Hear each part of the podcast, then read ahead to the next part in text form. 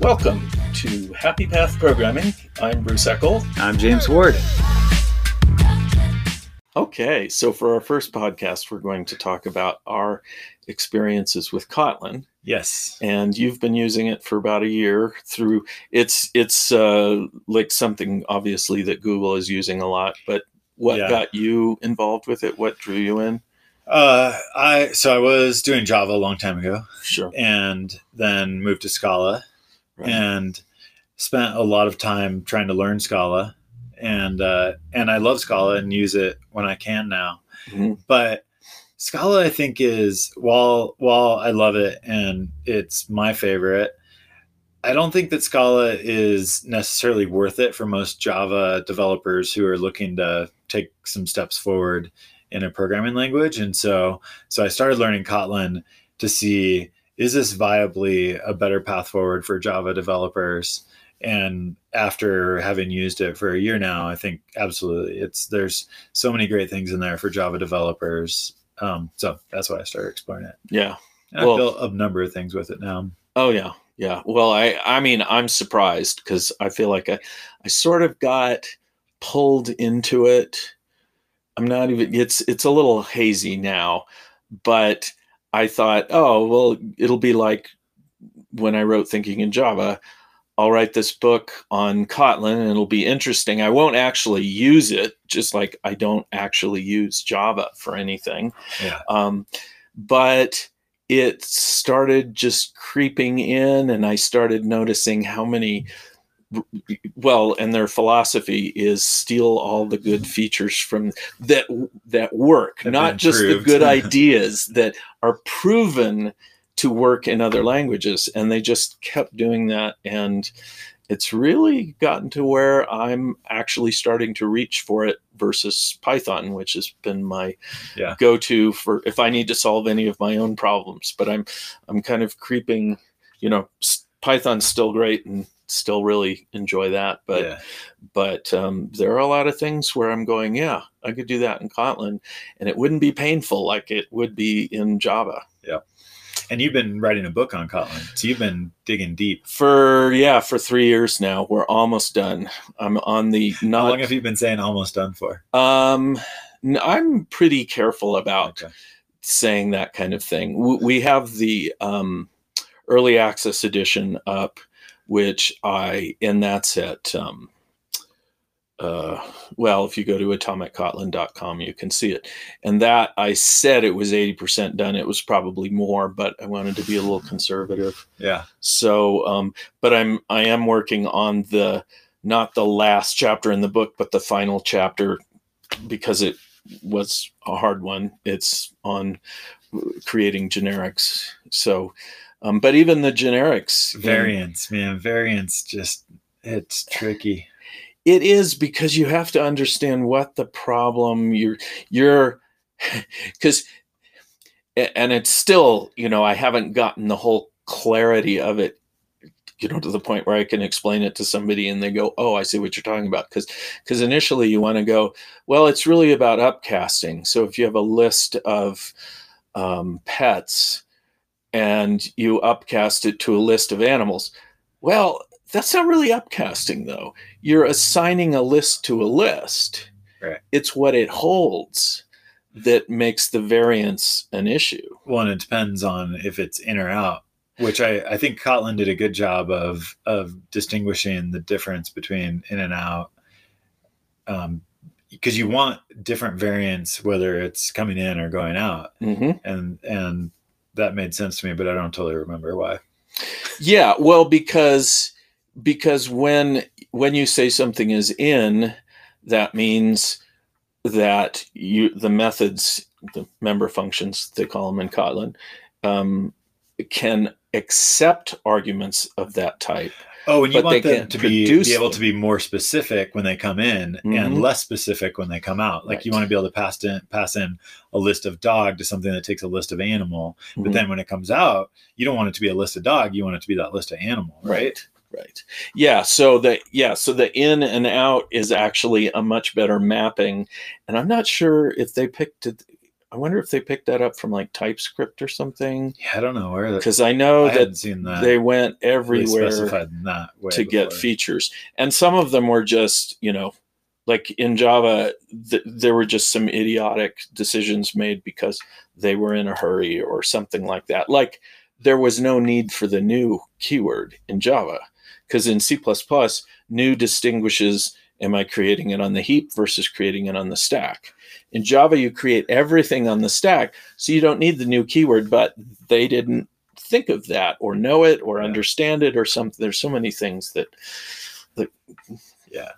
the original Java designers didn't understand Yeah. when they were doing important language design. Yeah. So, Yeah. So in Scala, they have uh, it's covariant, contravariant, invariant.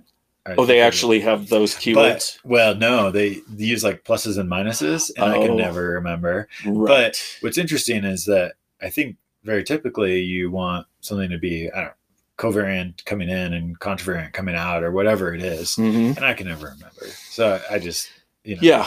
try stuff, and the compiler tells me basically what right. to do. Or the or the IDE. or the IDE. Yes, Yeah. that's way. Yeah, I have to say one of the things that has happened in this process because initially I was using um, Sublime Text, and it's I still use it for some things, but then finally it wasn't until like December or whatever I finally started using IntelliJ, Oh, and it was like, oh my Oh my god, God. wh- oh So why good. haven't I been using this the whole time? Because good. it does so much for you So and I even, I mean, my friend uh, Luciano Ramalho, who's who's wrote Fluent Python, I was saying, oh, you have to try PyCharm for uh, Python. He goes, oh no, no. I, I go, really, give it a try. You'll see, because it does things for you. Yeah. that's the key. You know how much it does. It's like rather than hunting around looking stuff up, Yeah. you just, yeah, it's it's IntelliJ has definitely become a very integral part of my development cycle because the first thing I do when I'm writing code is get rid of the red squigglies. sure. And then then there's going to be some warnings or you know some hints that kind of thing hmm that I try to uh, try to get rid of as well. Uh, but then the compiler, when it runs, hopefully by the time the compiler runs, like it should just compile because IntelliJ has helped me get there. Right. Um, so yeah, it's it, it my like most inner dev loop is IntelliJ and all the Mhm. things it's doing for me, and then the compiler is kind of that second tier loop, and then my tests are kind of the third tier. and the little light bulbs that come up for you like you can see because i've started doing things like going i wonder what type i've just created and you can do the thing where it says Oh yeah. put down the explicit type that's super helpful yeah yeah, Oh, it's there's no. so many things that It's- make my life easier. it is an amazing tool so um so i i saw a survey the other day about what people like the most about kotlin and like far and above everything is the handling of nulls Yeah. making sure that you don't have null problems Yep. Yeah. I. It's we. I, I've had that in Scala with with option and other other structures. Um, the nullability, the the syntax in Kotlin for null, dealing with nullability is is really nice. Where I get a little bit tripped up on it is that there's some things that that are lost from the way that I dealt with it in Scala. Hmm. So, as an example, it's kind of hard to do chaining of nullable things. And so, let's say that you um, let's say that you have a nullable thing that you're going to get a key out of, and then you want to go look into a a set for that key.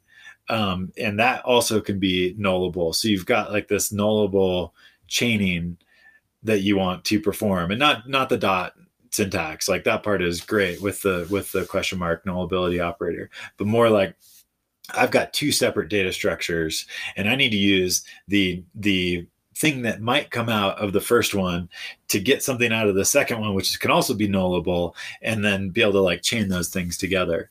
And when you're using option, it's super easy because Uh. option's a monad, but well, I'll try not to say that M word on, on our podcast. But um, but it's it's super easy to do that kind of thing when you have monads. And with with the the nullability operator, it takes a bit more work to to um, to do that kind of thing. So Mhm. So it's there's so many great things about it and how easy it is to avoid null issues, but but there are some things that I miss from from the the Scala days. Scala Yeah, syntax. it's so it took me a while to understand that their model is um, rather than throw an exception, return a null, yeah, which is like I, I can kind of see why they made that choice because if you don't and you want to be able to you know do this your next step maybe monads yeah. and they're like i came across an article Always a slippery slope to monads. if, yeah, it seems like it. And I so I can see they go, ah, that's too much to load on to people. So we'll say we'll return the value or re- return null null, and then you can use these, you know, various operations to to to deal with that. But it's Well, and so much of their value is around interop with Java, and Yes. there's so many Java libraries that It- return null. So it feels like being when I because I was on the C committee for its first eight years, and that was so dominant. And and people talk about C being a badly designed language, and I can I can categorically state it was not. It was very carefully designed, but it had this constraint of backwards compatibility with C, which just caused all kinds of struggles.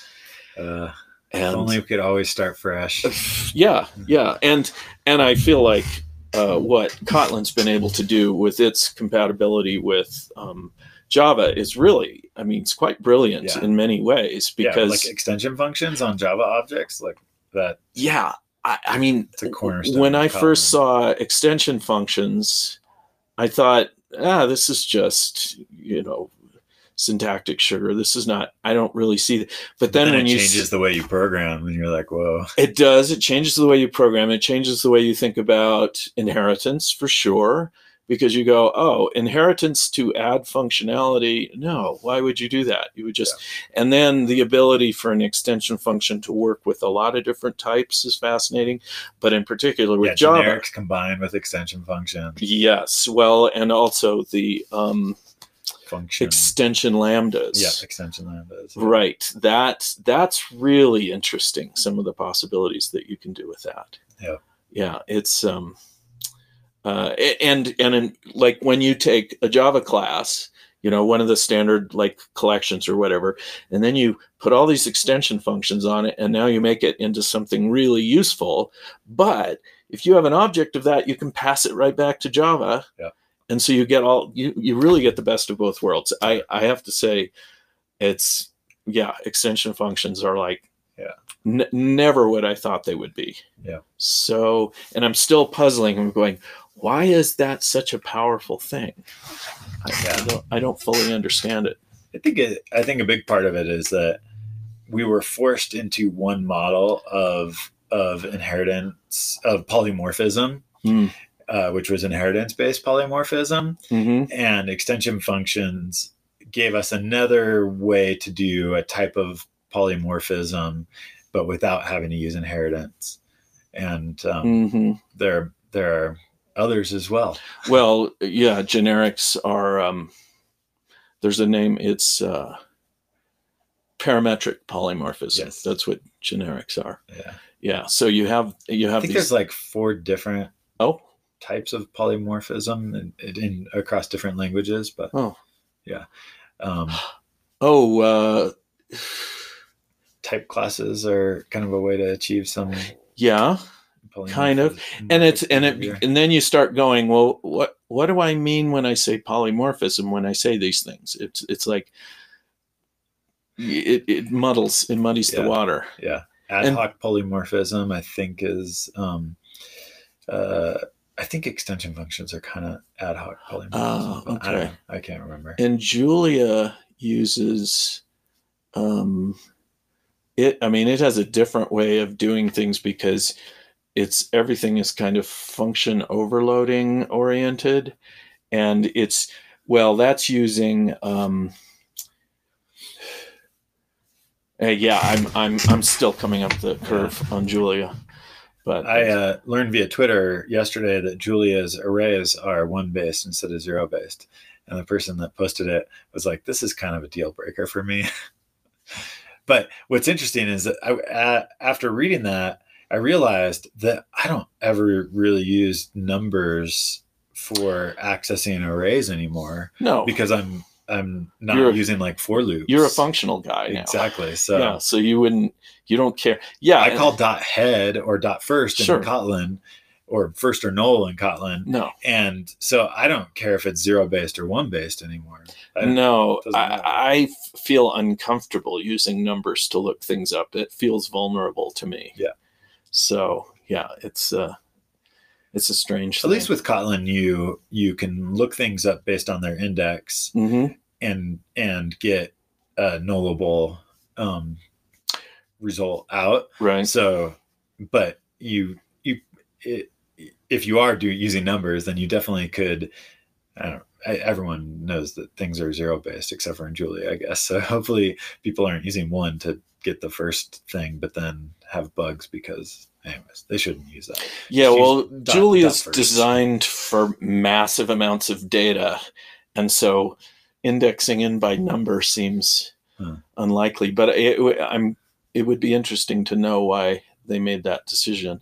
Maybe it's because they're working predominantly for data scientists and Yeah. things like that. And but still, I don't know. That's that's a curious one. Yeah. So um, so what else do you like about Uh, the data classes stuff is really nice. Um, Yes. we have something similar in Scala case classes, and so, but but yeah, I, generating code to me just always feels so dirty, and You mean r- handwriting t- boilerplate? yeah, Yeah. yeah. Well, and with Java, people will say, "Oh, you know, your IDE generates the getters and setters and equals and hash code and all that kind of stuff," but like, I don't even want to see it. I just like the, Yeah, compi- it- the compiler should generate it for me. Yeah. if it Well- needs it, compiler should generate it. Yeah. So, so the data classes syntax is really nice. Yeah, and that's propagated to a number of. I mean, Java mm-hmm. has it now. I I, mean, I know Yeah, what is it, Python has picked up a, in- d- in. Java 14 or something. Is that yeah, yeah? Something like that. And and Python picked up. They they've had. They have a standard decorator for data classes now Yeah. to do that kind of thing. And it's like everybody sees it's a good idea. Yeah. But Well, I don't think they. I, I mean, Kotlin didn't invent it. I think Kotlin. That's another feature that they stole. Yeah, yeah. Oh yeah, yeah. I, I saw it first in Scala with Oh, okay. classes, but I'm sure Mhm. somebody else had it before Mhm. that. Um, so yeah, data classes are awesome. Uh, the I want to go back to the returning null thing because Okay. I that is one of the things that's been hard for me in Kotlin is is that um, mentality Mhm. not that you can't do it differently but but a lot of the libraries um like i think exceptions should just die i hate exceptions uh but what that means and and with nullability what that means is that every function should return something that can either succeed or fail and then you should be able to take that thing and and do what you need to based on that that result um, this is what's called like bifunctor IO, or uh, or if you're doing IO, then we call bifunctor IO Okay. um, any kind of effect. I think it's a much better model than than the returning null kind of thing. I think that was a easier to compromise. Chain. But yeah, I think because of Java interop, it does seem like like exceptions and and throwing and returning null are just uh, they had to kind of bring that along with them. there was a article recently by uh, Roman. Oh, yeah. Did you see it? Yeah, yeah. Where he said, "Oh, and and what was nice, and I incorporated uh, the descriptions into the book, which because because they were saying, okay, if it's you know if it's something that could fail, is it's expected to fail, then you do the null or or value." Yeah. And then, you know, if it's a truly, if it's truly an error, you throw an exception, but you don't catch it at the lowest level, you catch it at the highest level. Yeah. And that's almost always IO errors, which, or no, wait, uh, that was a different category. IO errors, which could throw exceptions, but and could actually be recovered from. Right. So then you, but you do it at a little higher level, and and the mistake in uh, Java was forcing you to manage this at the kind of lowest level, Yeah. or you know pass it up or whatever. It was just one of the the mistakes that were made in Yeah. Java as we we were learning. Yeah. So it's at least I understand the model now because before I was trying to I was putting in my own succeed or fail, which you can do very nicely in Kotlin. Yep. And they're Yep. Yeah, I was always I was surprised diving in that they didn't have a success kind of um, uh, trait or right. Abstract class, and uh, or that would be a um, what what Scala calls an either, hmm um, and then or a try is a type of either Right. that can either either uh, succeed or fail. Right. And um, yeah, I was surprised that there wasn't one in the Kotlin standard standard library, but Roman's blog helped to understand why they have a different way of thinking about that. Right. And the it, it was comforting to know that because I was wondering the same thing. Why don't you do this? This is nicer. But it was intentional. They thought about it and they said, yeah, for reasons we we're going to do it this way. It's better than the Java way. It's not as good as as returning, you know, intentional objects, but but it is like yes, this is the model that we're going with. So Yeah. at least I know what's happening now. Yeah. Yeah. Um, I want to save coroutines for for last. Um, so I was trying to think about some of the other other syntax things that that I like in in Kotlin or that that have been interesting. I like the um, the in the the attention to simplicity and clarity because they don't do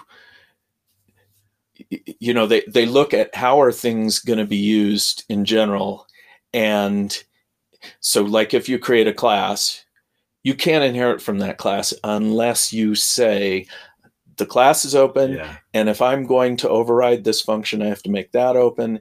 And so it kind of forces you to say, yes, I'm going to be doing these things with this thing. And I like that. Yeah.